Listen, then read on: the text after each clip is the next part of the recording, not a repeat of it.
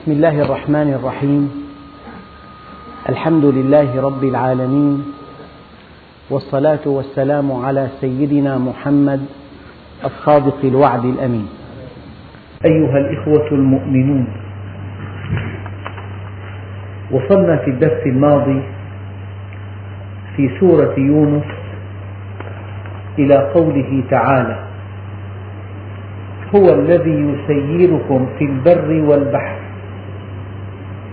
حتى إذا كنتم في الفلك يعني في سفينة وجرين بهم بريح طيبة وفرحوا بها جاءتها ريح عاصف وجاءهم الموج من كل مكان وظنوا أنهم أحيط بهم دعوا الله مخلصين له الدين لئن أنجيتنا من هذه لنكونن من الشاكرين. فلما أنجاهم إذا هم يبغون في الأرض بغير الحق يا أيها الناس إنما بغيكم على أنفسكم. هنا الآية. يا أيها الناس إنما بغيكم على أنفسكم. التجاوز العدوان الاغتصاب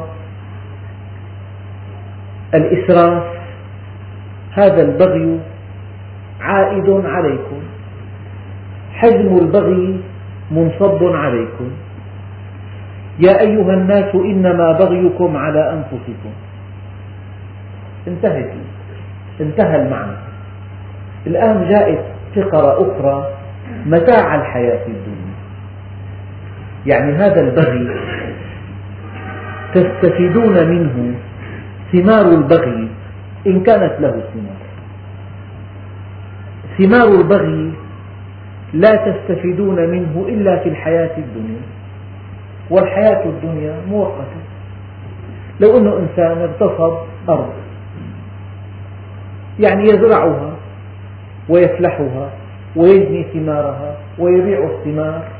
ولا يستفيد منها إلا في الحياة الدنيا. فإذا جاء الموت انقطعت عنه وحوسب عنه. انقطعت عنه وحوسب عنه. فيا أيها الناس إنما بغيكم على أنفسكم. متاع الحياة الدنيا. أتستأهل هذه الدنيا أن تأخذ ما ليس لك ثم يعذب الإنسان إلى الأبد؟ سألت مرة رجل. قلت له أجبني وأنصف. لو أعطيناك مبلغا من المال يعني كبيرا جدا إلى درجة أنه يصعب إحصاؤه. وقلنا لك تمتع فيه. خلال خمسة أعوام في أي مكان تشاء. وانغمس في كل الملذات والشهوات. ولا تدع مكانا إلا وتروده ولا ملها إلا وتسكنه. ثم لا بد من عذاب أليم بئيس بأسبوع فوق طاقة التحمل. هل ترضى؟ قال لا والله ولا ساعة. فكيف ترضى العكس أن تكون الحياة الدنيا محدودة ومتعتها محدودة والعذاب الذي تسببه أبدي. لذلك ربنا عز وجل قال يا أيها الناس إنما بغيكم على أنفسكم. البغي كله عليك عائد عليك.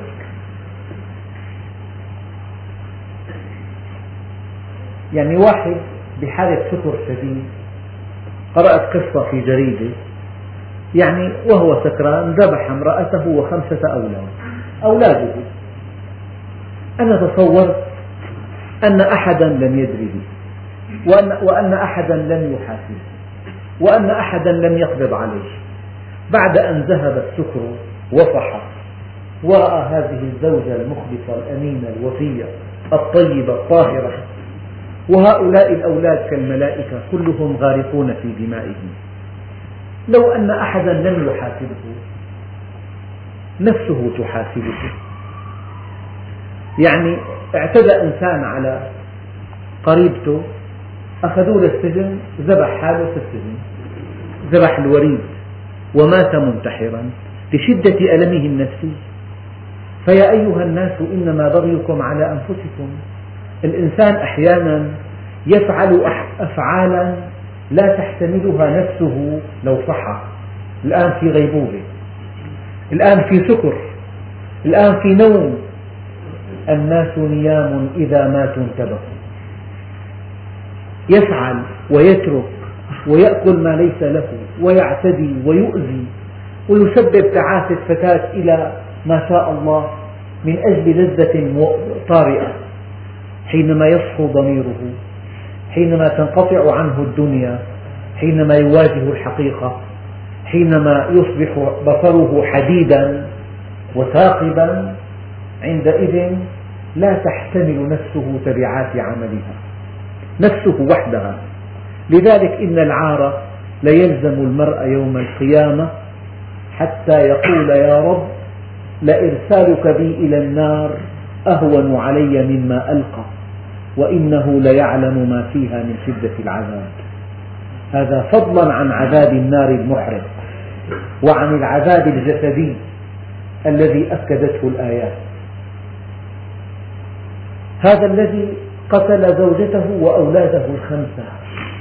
لو لم يحاسب لو لم يقبض عليه لو لم يساق لو أنه لم لم يساق إلى السجن.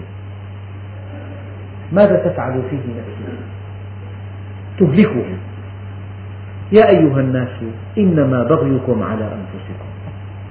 الواحد ما يكون مسرف. بجوز هلأ بساعة الغفلة وغمرة الشهوة يتمنى أن يأخذ ما ليس له. فإذا صحى وعرف حجم بغيه وعدوانه عندئذ يذوب ألما قبل أن يعذبه الله عز وجل. يا أيها الناس إنما بغيكم على أنفسكم. طيب هذا البغي تستفيد منه في متى؟ في الدنيا فقط. كما قلت قبل قليل لو أخذت أرضا ليست لك. فإذا مات الإنسان حسب عنها. انقطعت منفعتها وجاءت تبعتها. انقطعت منفعتها وجاءت تبعتها. لو إنسان سرق مبلغ كبير منه وصرف جزء منه صرف بالمية واحد منه.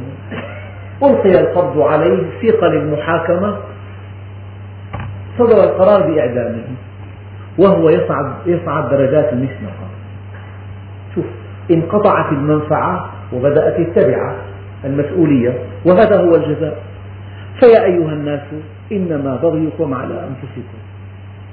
الإنسان لا يطغي على زوجته ولا على جيرانه ولا على صانع بالمحل ولا على إنسان أدنى منه. ولا على إنسان أضعف منه ولا على صغير لا يقوى على مناقشته إنما بغيكم على أنفسكم. علامة النضج الخوف من الله. نعم. متاع الحياة الدنيا. يعني هذا البغي لن تستفيدون منه إلا في الحياة الدنيا. لن تستفيدون منه إلا في الحياة الدنيا. فقط وحدها حصرا ثم إلينا مرجعكم فننبئكم بما كنتم تعملون. الآيات القرآنية مترابطة. يأخذ بعضها برقاب بعض. كأنها عقد نفيس. طيب ما هي هذه الحياة الدنيا؟ الله سبحانه وتعالى ساق لنا صورة عن الحياة الدنيا. فقال إنما مثل الحياة الدنيا كماء أنزلناه من السماء فاختلط به نبات الأرض. النبات له جذور جاءها الماء انتعشت نمت أزهر النبات فلبست الأرض حلة قشيبة. يعني انظر لبستان بالربيع. يعني مثل الجنة. إنما مثل الحياة الدنيا كماء أنزلناه من السماء فاختلط به نبات الأرض. بعضهم قال كماء أنزلناه من السماء فاختلط. يعني اختلط الماء في الأرض ثم الاستئناف به نبات الأرض. يعني نبات الأرض بسببه أو اختلط الماء بالنبات.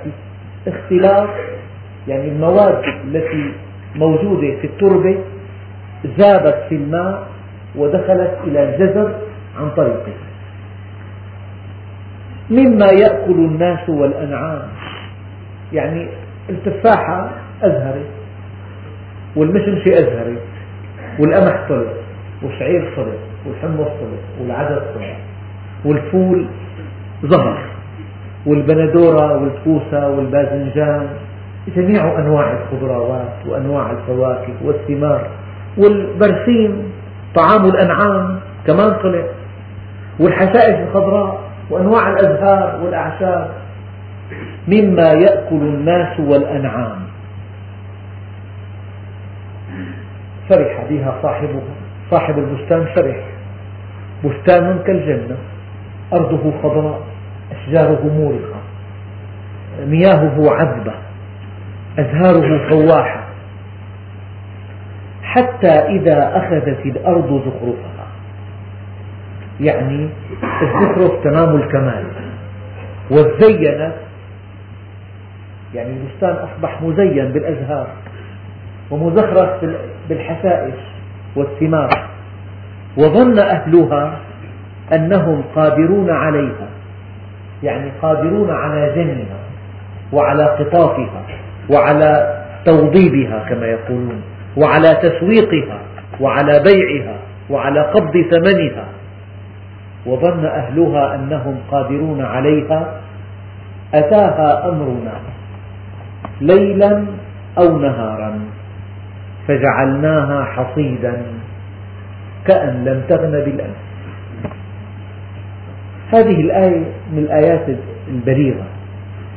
يعني الحياة الدنيا يأتيها أرض تأتيها ماء يأتيها ماء تنبت الحشائش والأزهار والثمار. يصبح البستان مزدانا مزخرفا يأخذ بالألباب يفرح صاحبه تغمره النشوة يتخيل كيف سيبيعه بأغلى الأسعار ويقبض ثمنه ويشتري بثمنه مثلا قطعة أرض ثانية أو بيتا في الحي الفلاني أو سيارة فارهة وهو في أحلامه وهو في خواطره المسعدة أتاها أمرنا ليلا أو نهارا فجعلناها حصيدا كأن لم تغن بالأمس. الآن كمان الإنسان يشتري محل بزينه بدوكره بيعتني فيه بيفتح المحل تجي باقات الورد تعبيرا عن التهنئة بداوم في شهر شهرين تلصق النعوة على المحل. لسه ما أول ميزانية ما طلعت عنده. ما عرف أرباحه عن هالسنة. ما عرف حجم أرباحه. ما قبض مسحوبات جاءته المنية فعاجلته. فالحياة الدنيا هذه الآية متعلقة بمتاع الحياة الدنيا.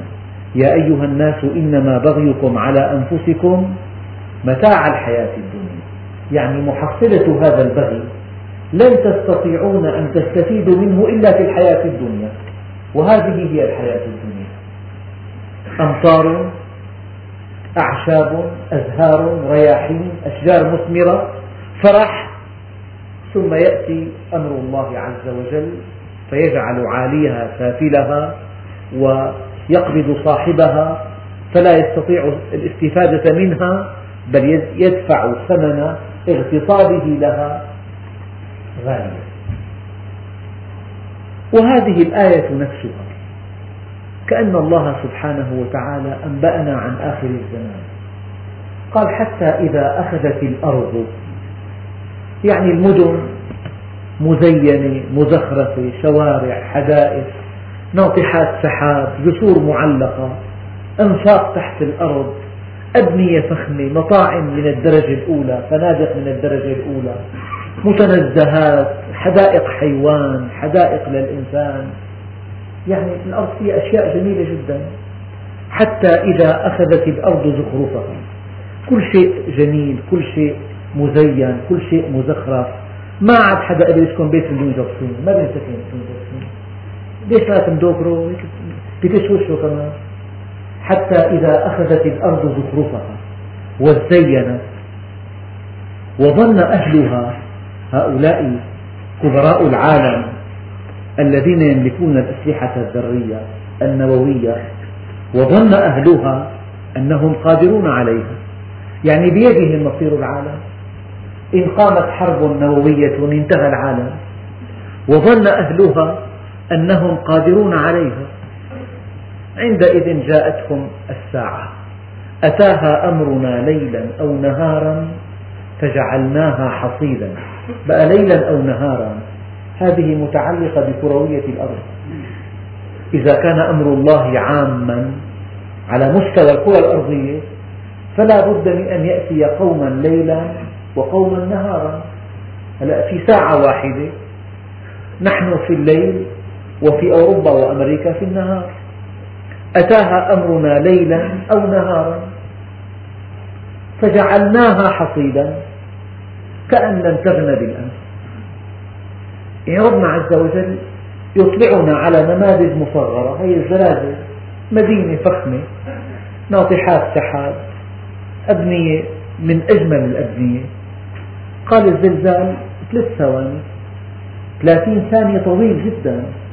هالبناية تصور هلا تتابع بناية معمر عندنا.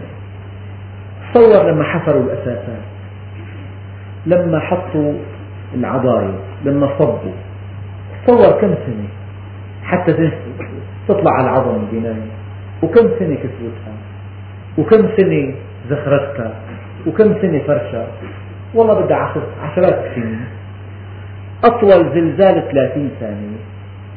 30 ثانية. في ثلاث ثواني بأغادير ثلاث ثواني. فجعلنا عاليها سافلة. فهي الآية لها تفسير آخر. حتى إذا أخذت الأرض زخرفها يعني كل شيء صار جميل جدا. كل شيء في معه تزيينات كل شيء مريح للعين ألوان جميلة حاجات متقنة وسائل رفاه منقطعة النظير حياتنا كلها أزرار حتصير يعني إذا واحد ما كان لسيارته زر يرفع البلور بينزعج هيك بده يبذل جهد كبير. ما بيش ما في يرفع البلور بيده. حتى إذا أخذت الأرض زخرفها وزينت وظن أهلها أنهم قادرون عليها. أتاها أمرنا لأن هذا الرفاه على حساب الآخرين لأن هذا الرفاه مبني على جوع الإنسان وعلى ظلمه. أتاها أمرنا ليلا أو نهارا فجعلناها حصيدا. قد يقول الإنسان بعد قيام الساعة هنا كانت لندن هنا في هذا المكان. فجعلناها حصيدا. هذه الأبنية الشاهقة وهذه العمارات الفخمة وهذه الفنادق الرائعة وهذه المتنزهات أتاها أمرنا ليلا أو نهارا فجعلناها حصيدا كأن لم تغن بالأمس. لأنه ظهر الفساد في البر والبحر. يعني الفساد في العالم منقطع النظير. يعني كل شيء صار مسخر لشهوة الإنسان. ولانحرافه على كل الآية وحدها إذا نزعتها من بين أخواتها صورة من صور نهاية العالم. مشهد أخاذ من مشاهد قيام الساعة. إن نزعتها وحدها. وإذا قرأتها مع أخواتها فلها معنى آخر.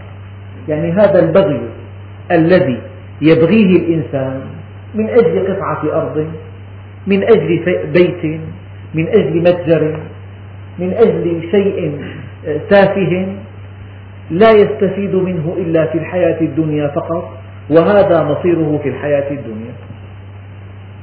فلما أضاءت ما حولهم ذهب الله بهم وتركهم في ظلمات لا يبصرون. صم بكم عمي فهم لا يرجعون. شوف هلا الناس بيشتغل عمل مظلم لحتى يجمع قرشين يشتري هالبيت يزينه يعمله كله ألمنيو كله بلور عاكس وكله ترتيبات. تلاقي لسه ما تمتع فيه إلي قريب جاره فوق له محل تجاري راجت بضاعته كثيرا فزين بيته إلى درجة متناهية في الترتيب. بعد أن انتهت زينة البيت بشهرين وافته المنية واحد قال لجيرانه بالبناية مدخل بناية غير لائق. بيلزم الواحد يصير عنده لازمة عنده عزاء عنده فرح لا تصير هيك فعمل اجتماعين ثلاثة وجمعوا أموال من كل بيت ودهنوا وحطوا باب حديد فخم وحطوا انترفون وحطوا رتبوا. بعد ما انتهت العملية بأسبوعين صاحبنا صاحب المشروع توفى. صار في عنده لازمة طبعا. عرفان في قدامه. اجوا الناس؟ لقوا مدخل فخم ودهانات وانترفون ومرتب ورخامات هيك حياة الدنيا هيك نهايتها لذلك إنما مثل الحياة الدنيا كماء أنزلناه من السماء فاختلط به نبات الأرض مما يأكل الناس والأنعام حتى إذا أخذت الأرض زخرفها وزينت وظن أهلها أنهم قادرون عليها أتاها أمرنا ليلا أو نهارا فجعلناها حصيدا كأن لم تغن بالأمس. إن قرأناها مع أخواتها وظن أهلها أنهم قادرون عليها أي قادرون على جني الثمار وعلى بيعها وعلى استثمار مالها في مجالات أخرى. وإن أخذناها وحدها وظن أكابر الأرض وقتها أنهم قادرون عليها. عندئذ أتاها أمرنا لا أمرهم أمرنا نحن. فجعلناها حصيدا كأن لم تغنى بالأمس. والله يدعو إلى دار السلام. يدعو من؟ سؤال. الله يدعو فعل مضارع. والله سبحانه وتعالى هو الفاعل. طيب المفعول به من؟ يدعو من؟ قال لأن الله عز وجل أغفل المفعول به فالدعوة عامة. الدعوة عامة. يدعو كل خلقه إلى دار السلام. يعني خلقهم لدار السلام. يعني خلقهم للجنة. يعني خلقهم ليرحمهم. فقط. والله يدعو الإنس والجن جميع بني البشر أسودهم وأبيضهم وأحمرهم وأصفرهم غنيهم وفقيرهم قويهم وضعيفهم مدنيهم وقرويهم والله يدعو إلى دار السلام. لكن الذي يطلب دار السلام وحده يهديه إلى صراط مستقيم. قال المفسرون الصراط المستقيم هو القرآن الكريم. وقال بعضهم الصراط المستقيم هو دين الإسلام. والله يدعو إلى دار السلام ويهدي من يشاء إلى صراط مستقيم. وهذا واقع. قل له يا رب اهدني إلى طريق الحق. قلها بصدق. ترى أن الله سبحانه وتعالى جمعك مع أهل الحق. وانشرح صدرك لكلامهم. ويسر لك تطبيق الحق. وتجلى على قلبك من تجلياته. فسعدت بهذا التجلي وكنت من قبل شقيا. كل هذا جمعك مع أهل الحق وأسمعك كلامهم وانشرح صدرك لهم وطبقت دلالتهم وسعدت بتطبيقك كل هذا بفضل سؤالك لربك. يا رب دلني عليك. دلني عليك ودلني من يدلني عليك. ودلني على من يدلني عليك. اللهم ارزقنا حبك وحب من يحبك وحب عمل صالح يقربنا إلى حبك. والله يدعو إلى دار السلام. يقول أنا مكتوب علي بالأزل شقي هذا كلام فارغ هذا كلام الشيطان. وقال الذين أشركوا لو شاء الله ما أشركنا. أنت مخير. وما كان الناس إلا أمة واحدة فاختلفوا. يعني خلقهم وفق فطرة واحدة ووفق بنية واحدة ووفق استعدادات واحدة ووفق حقيقة واحدة ولهدف واحد يعني الإنسان خلق ليسعد أي إنسان. فربنا عز وجل قال والله يدعو إلى دار السلام. يعني شتان بين الدنيا وبين دار السلام. واحد اشترى معه مبلغ اشترى في سيارة. واحد اشترى في أرض مثلا. اللي اشترى السيارة المبلغ الضخم بحادث واحد أصبحت لا شيء. لكن الأرض تضاعفت خمسين ضعف. باع جزء منها بسيط عما فيها بالله فخمة باع جزء ثاني اشترى فيها سيارة مثلا. فهذا هذا الإنسان الأول لم يوفق في اختياره لكن الثاني وفق في اختياره. فلما الإنسان يختار الدنيا هذه الدنيا كلها تنتهي إذا توقف القلب. أخي هالبناية كلها إلي 30 طابق. ما دام القلب عم يدق حط السماعة عليه عم يدق إيه لا كلها هي وقف مع الأولى هي إلي إمتى إلك ما دام هذا القلب ينبض فإذا توقف عن النبض ليست له فإذا اختار الإنسان الدنيا الدنيا أولا هناك احتمال أن تتركها بثانية واحدة. وهناك احتمال آخر أن تتركك هي عنده مال صابر عنده محل اشترى. له مصلحة وقفت ممكن. له زوجة توفي. له شأن اجتماعي أزيح من مكانه ممكن. فإما أن تتركك وإما أن تتركها. على كل في مغامرة. عملية. بثواني تنتهي الحياة كلها.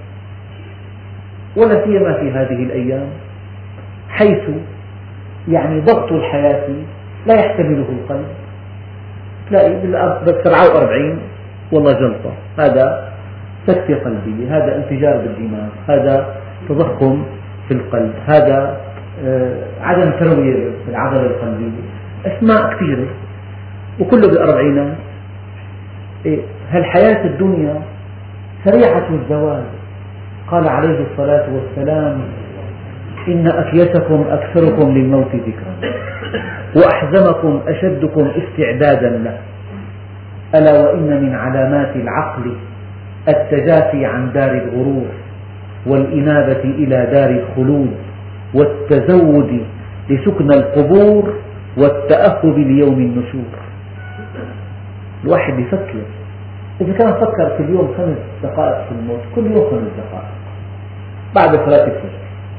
والسنة بين السنة والفرض فكر. يعني هل نبقى في هذا البيت؟ الله أعلم. هل أدرك السنة الفلانية الآن نحن بال 85 يعني لحق 90 ما بعد. دكتور 1990 بجوز ما لحق كان ب 89 بجوز. بجوز ب 86 ما لحق الإنسان يفكر بالنهاية حتى يهون, يهون عليه تهون عليه طاعة الله. ويهون عليه ترك البغي والعدوان. والله يدعو إلى دار السلام. ويهدي من يشاء إلى صراط مستقيم. الصراط هو القرآن الكريم. فمن يشاء لماذا من يشاء الله؟ لأن الله سبحانه وتعالى لا يهدي الإنسان إلى الصراط المستقيم إلا إذا كان صادقا في طلبه.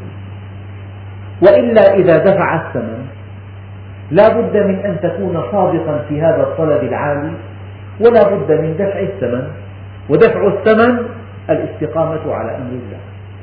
فمن كان صادقا وعلامة الصدق الاستقامة يأخذ الله بيده ويهديه إلى الصراط المستقيم.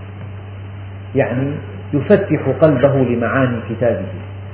يفهمها يتفاعل معها يطبقها يسعد بها. يقول لك أنا أسعد الناس. ويهدي من يشاء إلى صراط مستقيم. فإذا أجريت موازنة بين دار السلام لماذا سماها الله دار السلام؟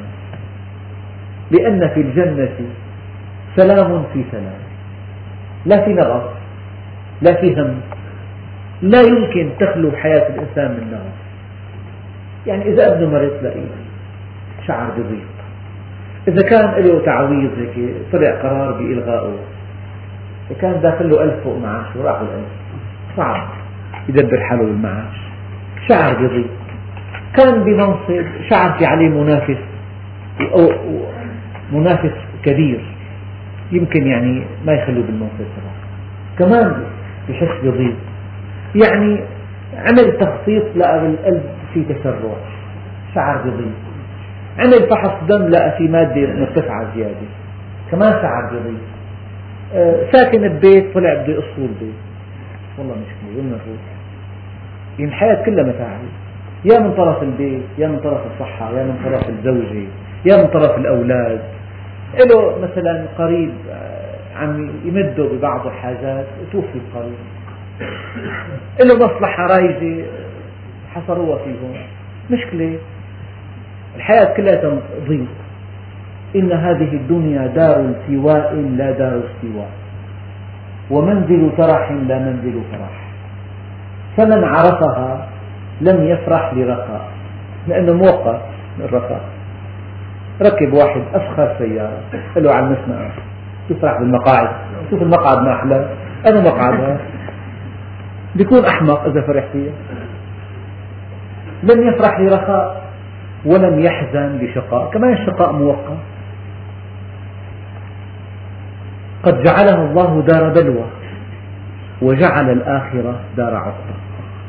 فجعل بلاء الدنيا لعطاء الآخرة سببا وجعل عطاء الآخرة من بلوى الدنيا عوضا فيأخذ ليعطي ويبتلي ليجزي إذا معنى دار السلام أي في هذه الدار لا نغص ولا قلق ولا حزن ولا هم ولا خوف ولا اضطراب ولا حسرة ولا ندم.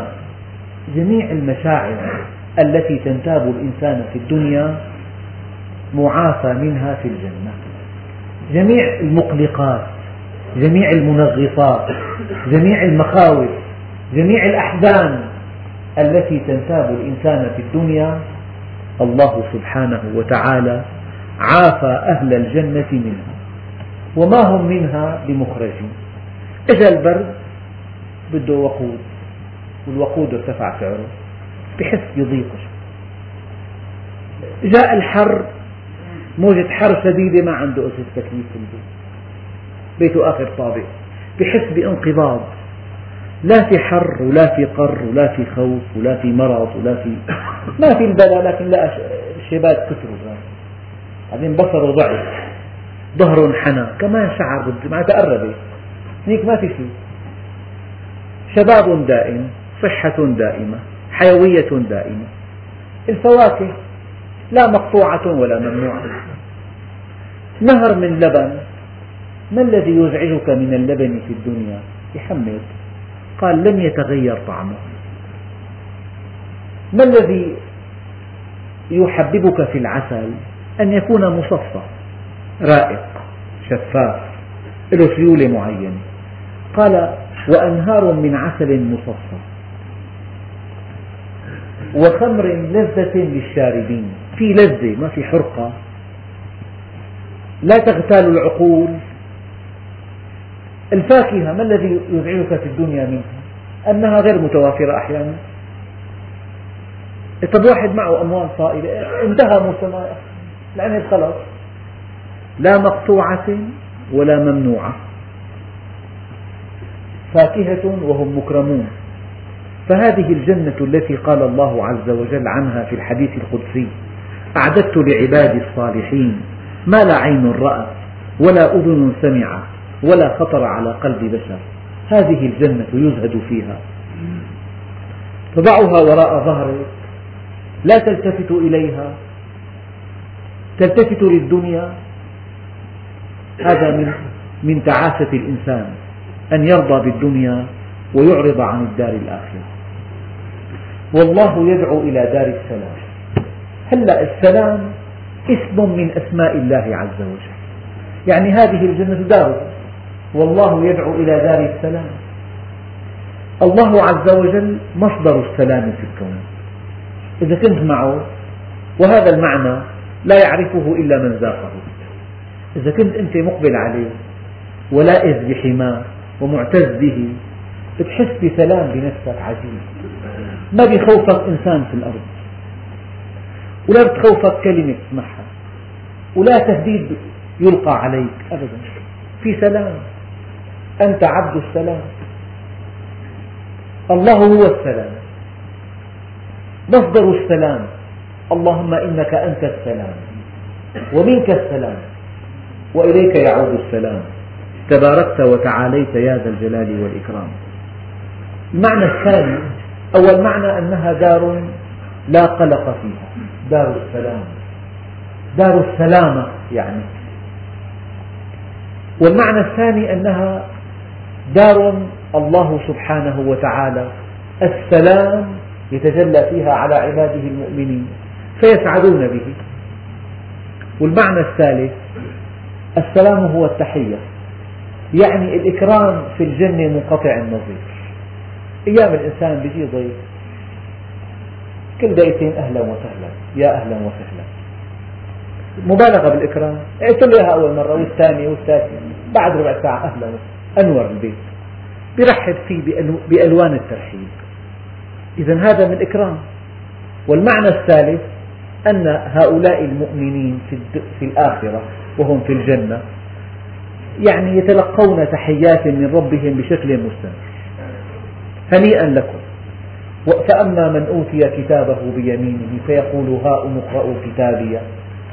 إني ظننت أني ملاق حسابيه فهو في عيشة راضية في جنة عالية قطوفها دانية. كلوا واشربوا هنيئا بما أسلفتم في الأيام الخالية. هنيئا لكم. إن المتقين في جنات وعيون آخذين ما آتاهم ربهم. إنهم كانوا قبل ذلك محسنين. كانوا قليلا من الليل ما يهجعون وبالأسحار هم يستغفرون وفي أموالهم حق معلوم للسائل والمحروم. إلى آخر الآيات. فالمؤمن بيوم القيامة إذا واحد حط لك أكل نفيس وما رحب فيك تنزعج يمكن الترحيب عندك أغلى من الأكل. قال لك كول تفضل. هيك كول. أنت جاي مشان جاي مشان أكل جاي تشوفه. لكن إنسان رحب فيك. آنسنا إيه والله البيت أنور فيك. هالكلمات هي يمكن بتدغدغ لك عواطفك بتحس بنشوة عجيبة جدا. فسيدنا إبراهيم لما قرب الطعام للضيف فقربه قال ألا تأكلون؟ تفضلوا. هي من آداب الضيافة. أولا الاستعداد. فما لبث؟ فما لبث؟ أن جاء بعجل حنين. ميع حاله؟ الكرماء ضيقوا حاله. عنده خبز احتياطي عنده حاجات إذا كان ضيف طارئ بده فما لبث أن جاء بعجل حنين. فقربه إليهم كمان تقريب الطعام من الضيف من السنة. الصحن بعيد مستحي لك بدي آكل الصحن الفلاني قاعد عم طلع فيه مستحي يجيب له لعنده فقربه إليه. بعدين تفضل كل قال ألا تأكلون؟ الاستعداد وتقريب الطعام للضيف ودعوته للطعام. هذا من آداب الضيافة. إذا والله يدعو إلى دار السلام. الآن عرفنا أن السلام هي دار السلام هي الجنة. والعباد كلهم مدعوون. أيام يقول لك دعوة عامة. كل واحد بيحب يشرف. أيام في بطاقة بيضة. بيضة أول صف حمراء ثاني صف خضراء الثالث. في درجات لكن أحيانا لك الدعوة عامة. يعني كلكم مدعوون لدار السلام لكن في دفع الثمن الثمن أن تكون صادقا في طلب دار السلام وأن تدفع الثمن وهو الاستقامة على أمر الله. إذا أنت فعلت هذين الشيئين عندها يأخذ الله بيدك ويهديك إلى صراط مستقيم. يجمعك مع أهل الحق. يشرح صدرك لكلامه. يهدونك لتطبيق كلام الله. يمسكونك بالكتاب. تطبقه. تسعد به. لذلك قال عليه الصلاة والسلام أبو بكر محب له هم الأحبة إن جاروا وإن عدلوا. فليس لي عنهم معدل وإن عدل. والله وإن فتتوا في حبهم كبدي باق على حبهم راض بما فعلوا. يعني إذا الإنسان صلوا مع الله عز وجل مودة لازم يذوب محبة الله عز وجل. لكن في بقلب المؤمن سعادة لا يعرفها إلا من ذاقها لو يعلم الملوك ما نحن عليه لقاتلونا عليها بالسيوف. هكذا قال أبو يزيد البسطامي رضي الله عنه. لو يعلم الملوك ما نحن عليه. هو مع الله. وكل شيء بيد الله. هو الجميل هو الغني هو الحميد هو القوي هو العزيز. سبحانك إنه لا يذل من واليت ولا يعز من عاديت. تباركت ربنا وتعاليت ولك الحمد على ما قضيت. والله يدعو إلى دار السلام ويهدي من يشاء. ففي معنى آخر يهدي من يشاء هو ومشيئته مرتبطة بصدق العبد وفي دفعه وباستقامته. والمعنى الآخر ويهدي من يشاء منكم أيها العباد جميعا إلى صراط مستقيم. والدعوة أيضا عامة. لك أن تفهم هذه الآية. لك أن تعزو المشيئة إلى الله عز وجل بمعنى أن الله سبحانه وتعالى لا يهدي هذا الإنسان إلى صراط مستقيم إلا إذا دفع الثمن. والثمن استقامته على أمره. والمعنى الآخر ويهدي من يشاء من العباد كلهم. بمعنى أن العباد مخيرون. فأما ثمود فهديناهم فاستحبوا العمى على الهدى. ولكل وجهة هو موليها فاستبقوا الخيرات. هذا المعنى الآخر. ويهدي من يشاء إلى صراط مستقيم. للذين أحسنوا الحسنى وزيادة. أحسنوا بماذا؟ قال هذا من إعجاز القرآن الكريم. قال الذين أحسنوا النظر فكر لا الدنيا مؤقتة والآخرة أبدية. فكر لا إذا كان طاع فلان فلان عبد مثل حكايته ضعيف لا ينفعه. لكن لكنه إذا أطاع الله عز وجل الله حي لا يموت. قال للذين أحسنوا يعني أحسنوا النظر في العاقبة. أو أحسنوا النظر في أمر الآخرة. يعني أحسنوا التفكير. والذين أحسنوا في القول. والذين أحسنوا في العمل. والذين أحسنوا في الدعوة إلى الله. مطلق الآية فعل مطلق. للذين أحسنوا. في تفكيرهم. وفي تعبيرهم. وفي محاكمتهم. وفي نظرهم. وفي قولهم. وفي عملهم وفي دعوتهم. للذين أحسنوا الحسنى هي الجنة. وزيادة. ما هي الزيادة؟ النظر إلى وجه الله عز وجل. قال ينظر المؤمنون إلى الله إلى وجه الله عز وجل؟ نظرة يغيبون معها خمسين ألف سنة من نشوة النظرة. الزيادة. والدليل على ذلك قوله تعالى ولا يرهق وجوههم. يعني هذا الوجه الذي نظر إلى الله عز وجل فسعد بهذه النظرة لا يرهقه قتر. القتر الغم يعني.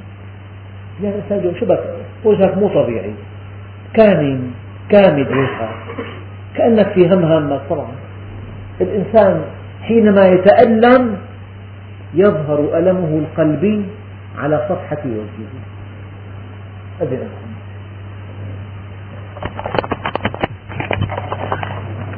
نتابع الآية الأخيرة. للذين أحسنوا الحسنى وزيادة ولا يرهق وجوههم قتر ولا ذلة.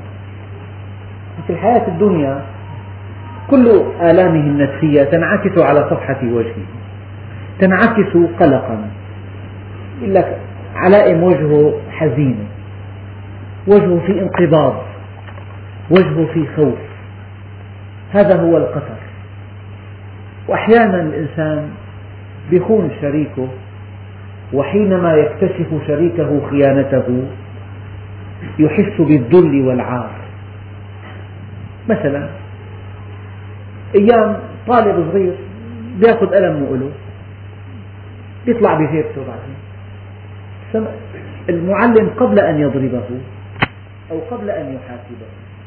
هذا الطفل يحس بالخزي والعار. يترجم هذا علائم ذلة مسحت وجهه. أما أهل الجنة في الجنة لا في قتر ولا في ذلة. ولا, ولا يرهق وجوههم قتر ولا ذلة. لماذا الذلة؟ أطاعوا الله في الدنيا واعتزوا به. وها هو قد كافأهم. على طاعتهم بجنة عرضها السماوات والأرض. لماذا الحزن؟ القلق والحزن؟ هم آمنون من كل شيء. في طمأنينة. ما بعدها من طمأنينة. ولا يرهق وجوههم قتر ولا ذلة. أولئك أصحاب الجنة. هم فيها خالدون. إلى الأبد فعملنا موازنة بين دار السلام وبين الحياة الدنيا. لذلك قال عليه الصلاة والسلام من آثر دنياه على آخرته خسرهما معا ومن آثر آخرته على دنياه ربحه ربحهما معا.